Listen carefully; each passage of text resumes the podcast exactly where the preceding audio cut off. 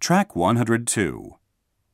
1, We aren't buying a house when we move to New York, but if we did, it'd be one outside the city. 2, I'm not thinking about going to Hawaii this year, but if I did, I'd stay at the Hilton on Waikiki Beach. 3.